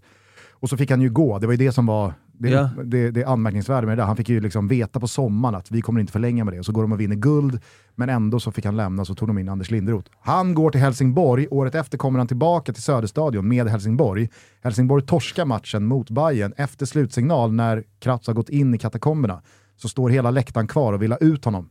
Kratz, kom ut så vi får liksom hylla dig. Han kommer ut, det blir ett ärevarv, det blir tre varv, det blir fem varv, det blir halsdukar, det blir Upp liksom slängkyssar, det blir liksom... Han bara, han, alltså han, han, han tappar det. Han embracear den där stunden så jävla hårt Han ser att- lite ut som en galning också när han springer runt. att liksom pendeln slår ju tillbaks mot honom så att Helsingborgarna, de har precis torskat med 3-1. Hallå, alltså så här, vad, vad fan är det som Alltså- händer? De får panik, sparkar honom. Är det rätt att sparka honom? Av Är det det som är frågan? Ja. Nej, frågan är, var det rätt eller fel? Ja. Den är, den är svår för att är du stor människa så går du ut, tar emot jublet, klappar lite i mittcirkeln och säger tack och går in. Har du behov av andra grejer, eh, då, tar du, då gör du det till en större du måste, du måste inse att du, det där är jättefel. Sen kan man ju gå in på, är det rätt att sparka honom? Jag hade som klubb hade jag sagt, du får nog gå ut och be om ursäkt till din klubb eh, offentligt. I alla fall så att det syns att du är lite eh, ångerfull för ditt beteende och sen trumma vidare. Och så får vi se var det landar. Landar det helt jävla men tokigt pre- med ja, medlem men och allting, då kanske inte går att Får gå du vidare. resultat med HIF sen efteråt, där du gör det bra, ja men det okej, du- man glömmer snabbt. Vinner två matcher i fotboll, då har Exakt, man så glömt det, allt. jag, tror- nog- jag skulle nog landa i att det är fel. Mm, härligt. Eh, vad lägger du pengar på? En, eh, el. Och ved. Svettiga Ja, det, det är elräkningar. helt hemskt, men det är el och ved. Eh, jag tänker också, nu är det ju förvisso några år sedan, men ändå. Du eh, höll ju länge till i eh, två etablerade europeiska fotbollsländer som Belgien och Schweiz. Men det är kanske inte så mycket man vet om de länderna, förutom liksom lagen eh, som gör det bra eller dåligt i Europacuperna. Lönerna i Belgien och Schweiz, alltså hur står sig de gentemot eh, Sverige och Norden? Eh, stor skillnad, framförallt topplagen. Ta topp fem i, i Belgien och i topp tre, fyra i Schweiz. Skulle jag säga. För Det är bra nettopengar. Det, ja, det, i Schweiz är det beroende på var du bosätter dig i Schweiz. Du kan hamna på ett ställe där du betalar 11% skatt bara. Och vi pratar tre, fyra, fem gånger mer än allsvenskan eller är det mindre Ja. eller mer? Eller? Nej, det, det är betydligt stor skillnad. Alltså, Sen får man inte glömma på den tiden jag spelade kontra idag, så Exakt. har det hänt någonting med världsekonomin, men det, men det är stor skillnad. Vilka språk behärskar du? Eh, persiska, svenska, engelska, spanska, tyska. Hur många blir det? Ja, Det var en jävla massa. Vi pratade om eh, schweiziska tyskan. Schweizertyska blir det väl? Ja. Persiska, svenska, engelska, spanska, tyska. Det är väl fem språk. Sen ska man säga behärska och behärska. Jag klarar mig jättefint på tyskan. Jag klarar mig betydligt, också eh, nästan bättre på spanskan. Och sen så de tre andra språken är jag ju flytande i. Fem, det är sexigt. Ja men det hoppas jag alla tycker som Mm. lyssnar på den här podden. Verkligen. Vilken tv-serie ser du just nu? Eh, jag har ingen just nu, men innan jag lägger mig så blir det alltid något enstaka Seinfeld. Du är fan precis Alltså, som jag är i den här helt podden. Kollar du hooked. linjärt eh, då eller sätter du på från Nej, jag, jag, play? jag började från, jag hoppade in i säsong fyra, Ja. och sen har jag bara kört, nu är jag, nu är jag i slutet, nu ska jag gå tillbaka till ettan snart och kolla ett till tre. ja men så, så där gör jag också, att jag kan gärna haka Jag varvar ju liksom, alltså senaste 15 åren så kollar jag från första avsnittet till Skämtar sista du? avsnittet. Nej. du har höjts lite mer i mina ögon. Jag ser alltså alla avsnitt Seinfeld fyra gånger per år. Alltså det brukar ta mig ungefär tre månader att gå från avsnitt ett till det sista. Och sen så börjar jag bara, jag ser, jag ser två avsnitt om dagen. Det är, det är en sån feel, eh, alltså feel good-känsla Du som sa är när du går och lägger alltså precis som att du går och lägga sig. För alla Mm. tankar går bara bort och så går du in i den där lilla världen som är Men det är också återigen en sån grej som eh, fossilgrej som man sitter på för att man är extremt gammal. Det var så enkelt på den tiden. Du vet Ja. den lägenheten, Seinfeld. Det Jo, fanns men det är, inte. också, alltså det är ju genialiskt. Alltså det har ju Alltså, det åldrats så- otroligt bra. Det, Ja. Visst, det, det är ett par grejer som inte håller 2022 med liksom, internet och mobiltelefoner och Ja, sådana grejer, absolut. Men, Men det det var vi som kan förstå det. i, det i det stora hela så är det ju helt otroligt att en serie från slutet av 80-talet, början av 90-talet fortfarande är Mm. så jävla aktuell när det kommer till mänskliga relationer och konversationer och sättet man förhåller sig till varandra. Men det, jag tänker på det, om kids, eh, kidsen kommer på mig att sitta och kolla på detta, är det typ som på min tid när pantetanterna var på? Tänkte, eller så, skål, när folk satt och kollade på det, man bara, vad fan är det här? Ja, det är, Nästan det är snarare som, det är näst, Så det har nästan som blivit- skål. Ja. Det har ju blivit nä, nästan så tänker jag. Eh, eh, Favoritkaraktär? Eh, George. Alltså, det Goes nästan- without och sen, saying. alltså, sen har vi alltså, Kramer, vad ska du göra? Alltså, du kan inte hitta en Nej, men George är bättre. George Men, är det- men, lite men eh, jag vet att du brukar ställa den frågan, vi hade den lite i faktarutan tror jag förut också. Ja. Men, men eh, jag, jag, kan, jag kan skifta. Så här, beroende på säsong, beroende på eh, vad, vad jag är. Jag kan tröttna på någon karaktär ibland. Väldigt sällan George då, men... men jo, men sen eh, är det också så här, Elaine och... det, det behöver ju inte bara vara de, Jerry de fyra och- stora. Kramer kan jag tröttna på lite ibland. Jag menar bara att så här, det finns ju karaktärer som skrivs in och som bara är med tre, fyra avsnitt också, som är helt otroliga. Vill du höra något tragiskt? Nej.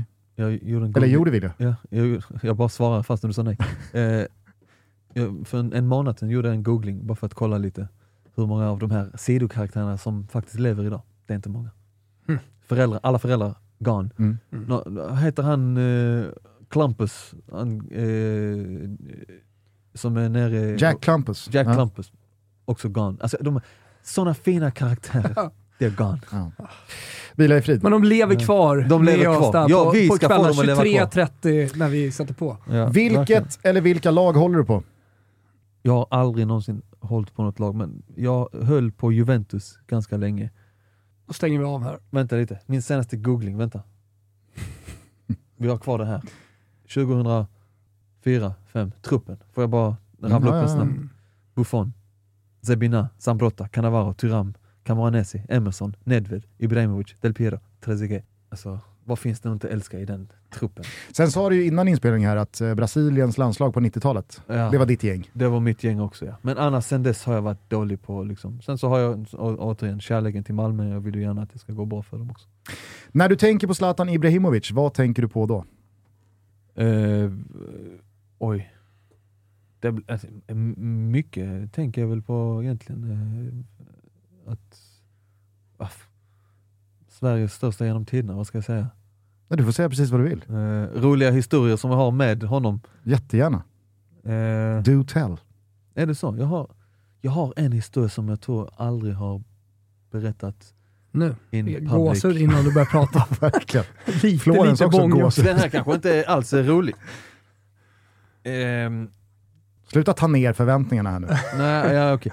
Vi ska åka till, jag tror det är Ukraina. Polen. EM 2012. Eh, EM 2012. Botox Cosmetic, out of botulinum toxin A, FDA approved for over 20 years. So, talk to your specialist to see if Botox Cosmetic is right for you.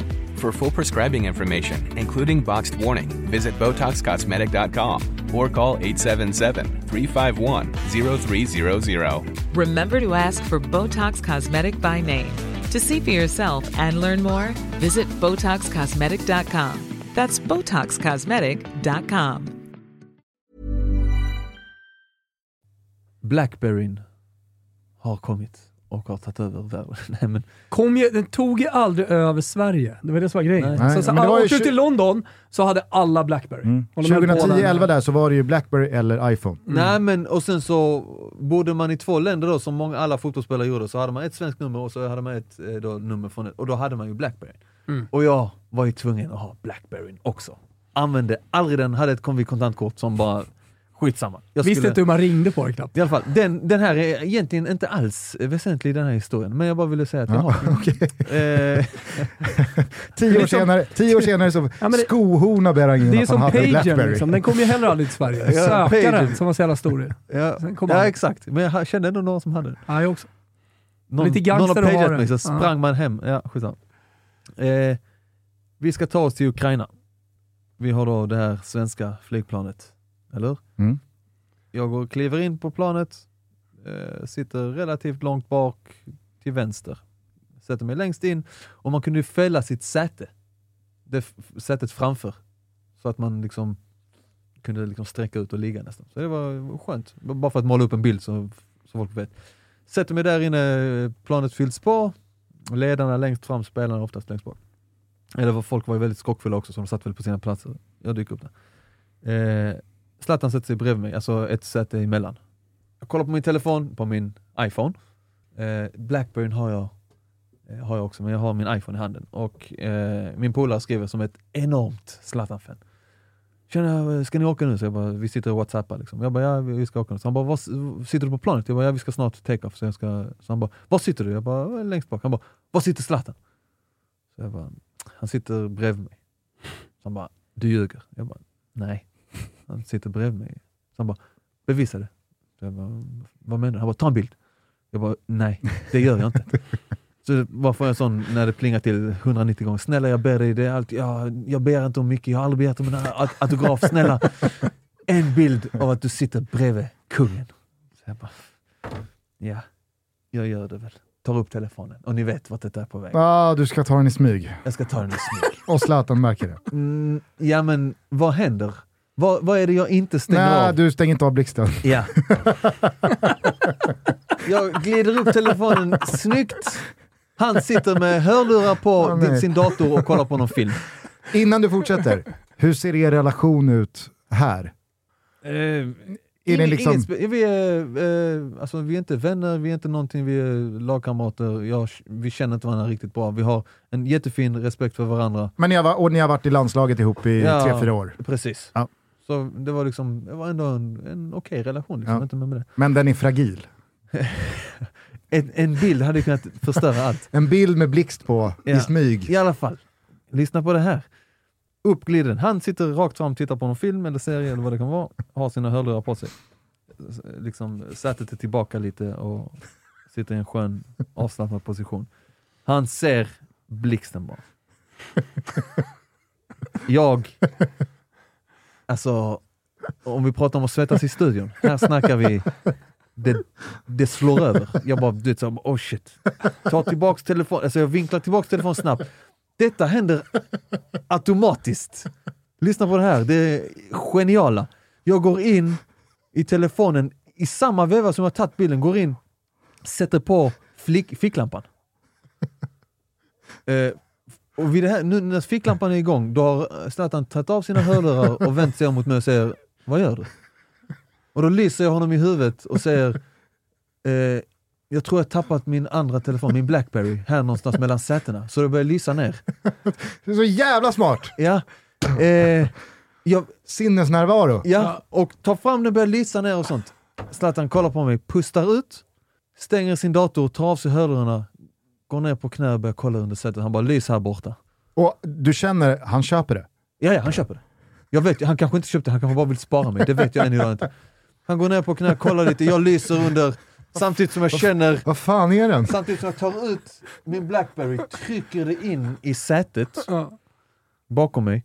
Och efter jag lyst där några sekunder så säger jag ah, Zlatan, den är här. Så han bara, var låg den? Jag bara, den låg här, jag satt på den. Han bara, du är ett riktigt kallhuvud. Så jag bara, ja jag vet, det, that's me. Sen kom det svordomar till min kompis. Hade ju kunnat varit en Seinfeld-scen om man liksom Ja, kryddade den lite åt verkligen. lite olika håll. Verkligen. Usch, kolla jag blir svettig av att berätta i, historien. I, I Seinfeld-scenen så blir du ju påkommen sen i ett annat skede senare Ja, i avsnittet så att säga. Jag skulle vilja säga att vi inte har hört en bättre anekdot sen Ranegi var här. Nej, det var nog bästa. Och det var där- fan fem år sedan. Ja. Ja det är sant, Ja. fan vad kul att få bjuda den, på den, Leverans. den, inle, den innehöll alkohol och våld, det är alltid svårt att slå liksom. Så. Det är också svårt att så här, romantisera i fem år. Ja, exakt. Eh, tack för den. Otro, Stort tack, otroligt Richard. eh, otroligt eh, härlig. Eh, är du för eller emot pyroteknik? Kluven. Vem, vilka eller vad hade du på väggen i pojkrummet? Inget. Vilken är din absolut... Anders Svensson hade ju i alla fall jag tänkte Julia Samantha- Roberts Ju, sa han. Julia Roberts. Många, många från hans generation säger ju Samantha Fox, typ. Ja. Sabrina. Ja, men, eh, många, hade, många vänner och sånt hade eh, Pamela Anderson och Ja. sköna grejer på väggen. Hade jag satt upp något sånt i mitt hus så hade min mamma flykickat ut mig med huvudet före och sagt det här är pornografi, det här sysslar jag inte med.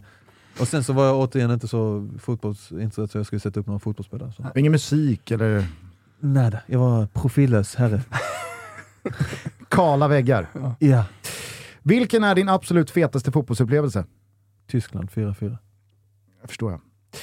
Om du sluter dina ögon och tänker på din karriär, vilken matchtröja har du på dig då? Oh, halva Basel, halva Malmö. För eller emot VAR? Mot. Mot. Ja. Ja, men det blir ju så nu för tiden. Jag är lite, lite samma. Vem från fotbollsvärlden hade du helst velat dela en flaska vin med? Uh, med... Oh, den är svår. Fan, ska jag ta något sånt? Urs eller Ove? Eller, nej, jag tänkte kanske på någon sån Ronaldinho i sina bästa, eller den riktiga Ronaldo som man brukar Mm. säga. Återigen, jag är tillbaka till Brasilien. Eller någon från den där elvan som du Någon precis rabblade. Den, ja, precis. Sitta med Brasiliens landslag när de var som bäst, när, de, när ingen var nervös och de satt och dansade samba i omklädningsrummet innan matcher och sånt. Och bara sitta och få spela på någon trumma där inne och bara förstå portugisiska för den delen också. Ja, det, Det, hade, det, det hade varit mäktigt. det hade varit bra. Favoritarena? Ja, både Malmös eh, och Sankt Jakob, Basel blev eh, otroligt fina eh, ställen för mig. Där jag, förlåt, där jag, återigen för att jag hängde ute på planen ganska ofta med mina pojkar när, när det var helt tomt. Ah, okay. Det var speciella ögonblick. Mäktigaste numret som du har i din telefonbok? Jag tror inte jag har. Det finns. Eh, Marcus Rosenberg. Ja, det är, alltså, omäktigt är det inte. Marcus Rosenberg.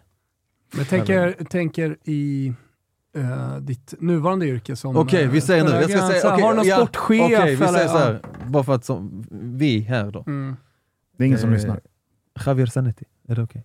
Ja, är Walter. Samuel, funkar det också? Funkar. Absolut. Det var lite roligare. Men är det, är, det, är det kontakter som du har haft i ditt nuvarande yrke i så fall? Ja, Walter var jag lagkamrat med. Ja, Och uh, Zanetti är ju hans kompis Ja. i Inter. Och så blev det där igenom. Liksom. Så vi brukar ringas och prata ibland. Bästa spelare som du spelat mot? Messi, Bästa spelare som du spelat med? Zlatan, Bästa tränare du haft? Har vi varit inne lite på. Torsten Fink, Torsten Fink. Bästa lag som ditt lag stött på? Barcelona 2008. Pep Guardiolas trippelvinnande gäng. Trippelvinnande, vad menar du? Nej, men de vann väl, eh, alltså 2009 så vann ju, eh, 08-09 så vann de väl både De- La Liga, fast- Copa del Rey och Champions League.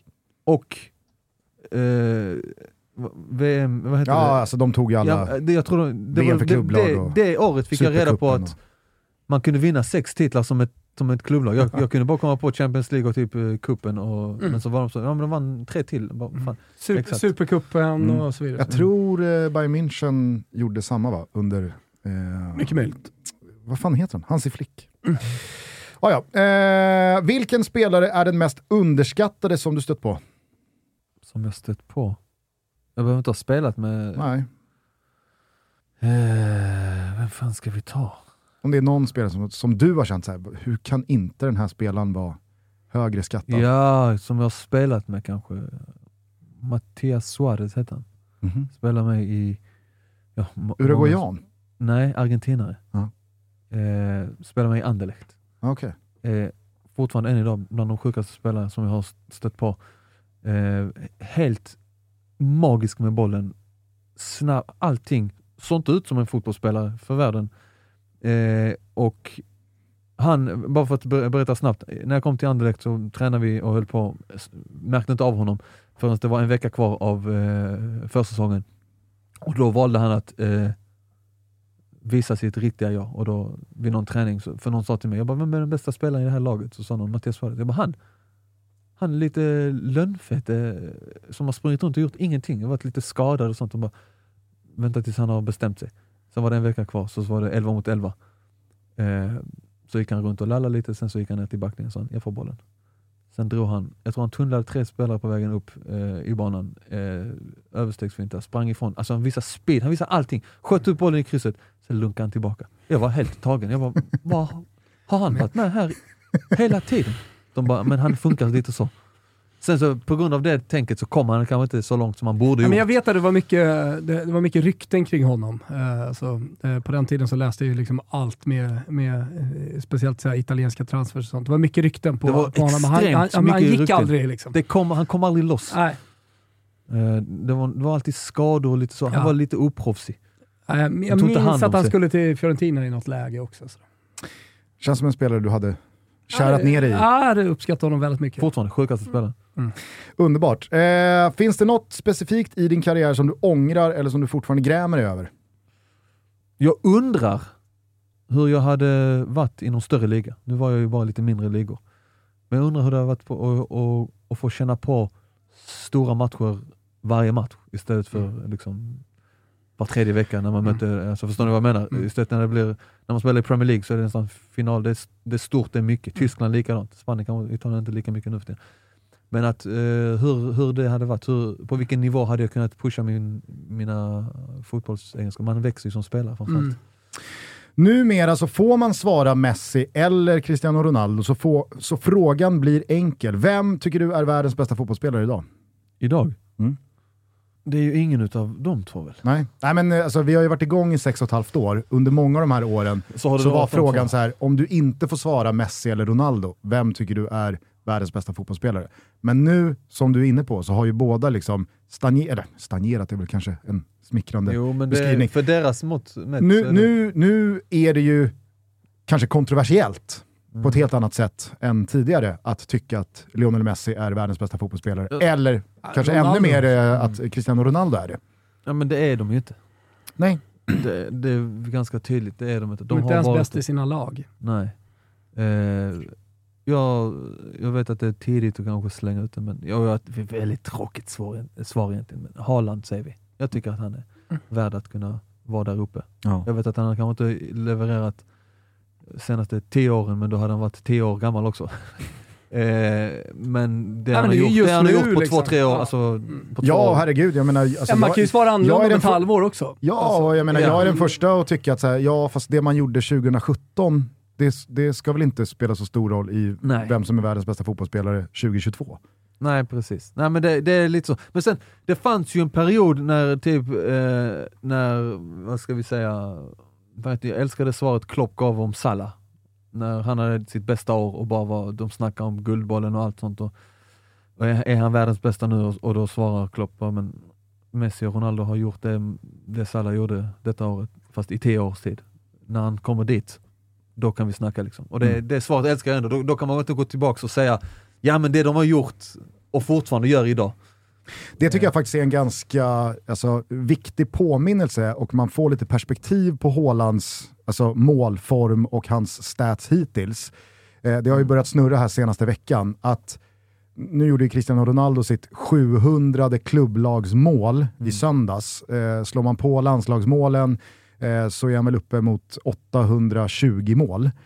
Och då var det någon som twittrade ut det här, eh, och det har ju fått en jävla fart, bara för att man ska liksom förstå perspektiven. Att om Haaland, som man tänker är en målmaskin utan dess like, om han ska komma upp i Cristiano Ronaldos siffror målmässigt, då ska han alltså göra över 40 mål per säsong i 15 år till. Alltså det är helt sjukt. Om han gör det, då kommer han upp i det som Cristiano Ronaldo har gjort. Det säger lite om hur sk- jag säga att medryckande... Det kommer aldrig hända igen. Nej, och, och, och jag, alltså, så här, jag, jag, jag vill verkligen inte på något sätt betvivla Haalands eh, liksom, nivå. Men jag fick en liten, liksom, jag, jag kände Men själv att hela tiden motivera sig inför varje säsong och att Ja. dessutom leva eh, ett, ett liv, alltså för att ta hand om din kropp och ditt psyke. Ja, ja, du får inte ha ett år med skada. Nej. och jag menar alltså, så här, 40-45 mål i 15 år till. Varje år. Det är vad Cristiano Ronaldo har gjort. Det kommer aldrig ske igen. Du kommer inte, du kommer inte ha sådana här... Messi är väl inte långt därefter tänker jag. Nej, nej, inte Eh, jättemånga mål men. Nej, men alltså de två, vad de gjorde var... De, det, kanske om, om vi någonstans hittar Haalands... Vill säga om, om, om Haaland är eh, Ronaldo, om vi hittar hans Messi.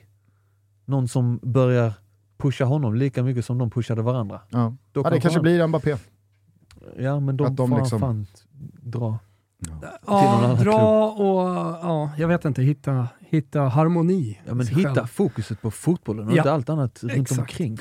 Eh, nu kommer jag eh, live-konsultera dig här Thomas. Ja, jag tror att vi gör så att vi, vi släpper det här avsnittet eh, imorgon torsdag. Eh, så att när ni hör det här, då är Champions League-vändan avklarad. Det blev inte speciellt mycket snack om det.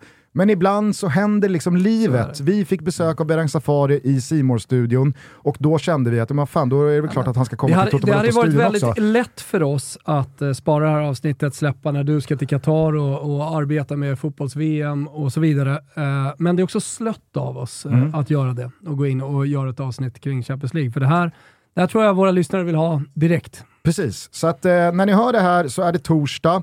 Eh, vi får väl se om vi någon gång kanske berör Champions League-matcherna som spelats. Vi kommer således inte heller kunna beröra Europa League och konferensen under eh, kvällen.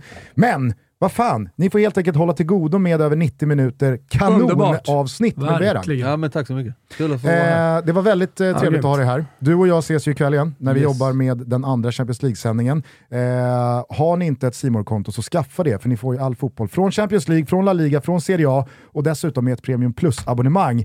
Avslutningen från Superettan och Allsvenskan också i och med att man får Discovery Plus sändningar därifrån. Så att, eh, skaffa det där abonnemanget nu så får ni dessutom ett VM om en dryg månad. Yes, eh, det kommer en ny trippel borta på hos Betsson eh, till helgen, så håll utkik på godbitar, boostade odds och eh, på vårt eh, Instagram och Twitter, så kommer ni se det. Som alla våra gäster så får man avsluta sin episod med en valfri låt. Nu hade ju inte du några planscher eller något på några musikaliska förebilder som eh, grabb, men det kanske finns någon låt som ligger dig extra varmt om hjärtat som du skulle vilja spela här. Nu blir jag satt här. Får jag gå in på min Spotify-lista och se vad det, vad är det för... Det får du göra. Det är sånt man får göra. Live-reffa. Spotify-listan. Jag lyssnar, lyssnar väldigt mycket från eh, Sydamerika. Eh, Efter dina år med Suarez. efter mina år, konstigt nog, i mina åtta år utomlands så umgicks jag bara med argentinare. Både i Det är Schweiz därför du pratar och- spanska. Ja men lite därför, och min fru är halvchilenska brasse. Eh, men det finns ju många låtar därifrån. Jag tänker, nu vill man ju, nu vill jag ju leta upp någonting djupt och någonting som folk bara wow, man. this is a deep guy. Men därför blir Jag tycker det, vi snarare ska röra oss åt det peppiga hållet. Det har varit ett bra avsnitt. Nej, En fem plus anekdot. Ja. Detta är franskt. Ja, nice. Any day now. Den heter typ... Eh, När du vill. Den heter Semater. Vad fan heter den? Min franska är ju skit. Vi gör så här, du letar rätt på den där låten och Ja. sen så när du har hittat den, då så kan vi skicka den till Kim. Så att Kim har redan börjat spela den här låten när du nu letar efter den. Så Ja. att det är lugnt. Är det lugnt? Det är men, lugnt. skönt. Vi säger tack igen till Stort tack. Safari för att du kom hit och gästade oss. Vi hörs Underbart igen samtal. på måndag. Ja. Tack så jättemycket. Ta hand om Ciao, varandra. Ciao tutti. On oublie un peu facilement d'où l'on vient, d'où l'on part. Ça nous arrange de perdre de temps en temps la mémoire. Quand il y a danger, on regarde son voisin, c'est bizarre. Sans voir qu'on l'a peut-être laissé trop longtemps à l'écart. Y a-t-il quelques élèves pour que tout le monde soit d'accord? Quelqu'un qui prenne la relève, quelqu'un qui vienne en renfort. C'est ma terre où je m'assois. Bois, n'en y touche pas. Non, c'est mes frères autour de moi. Aïe, aïe, aïe, aïe, aïe, aïe. Ça va aller vite, on se fait juste une petite répète. Ok? Parce qu'en temps normal, il y a une ribambelle de mamas qui débarque sur la scène comme ça. Ce soir, elles ne sont pas là. Donc on va se faire une courte répète. C'est ma terre où je m'assois. C'est pas mal. On se le refait une fois Tout le monde bien synchro Et là les amis, on a les deux pieds au plus profond de l'Afrique là. Là c'est un cri du cœur. hein. C'est ma terre où je m'assois.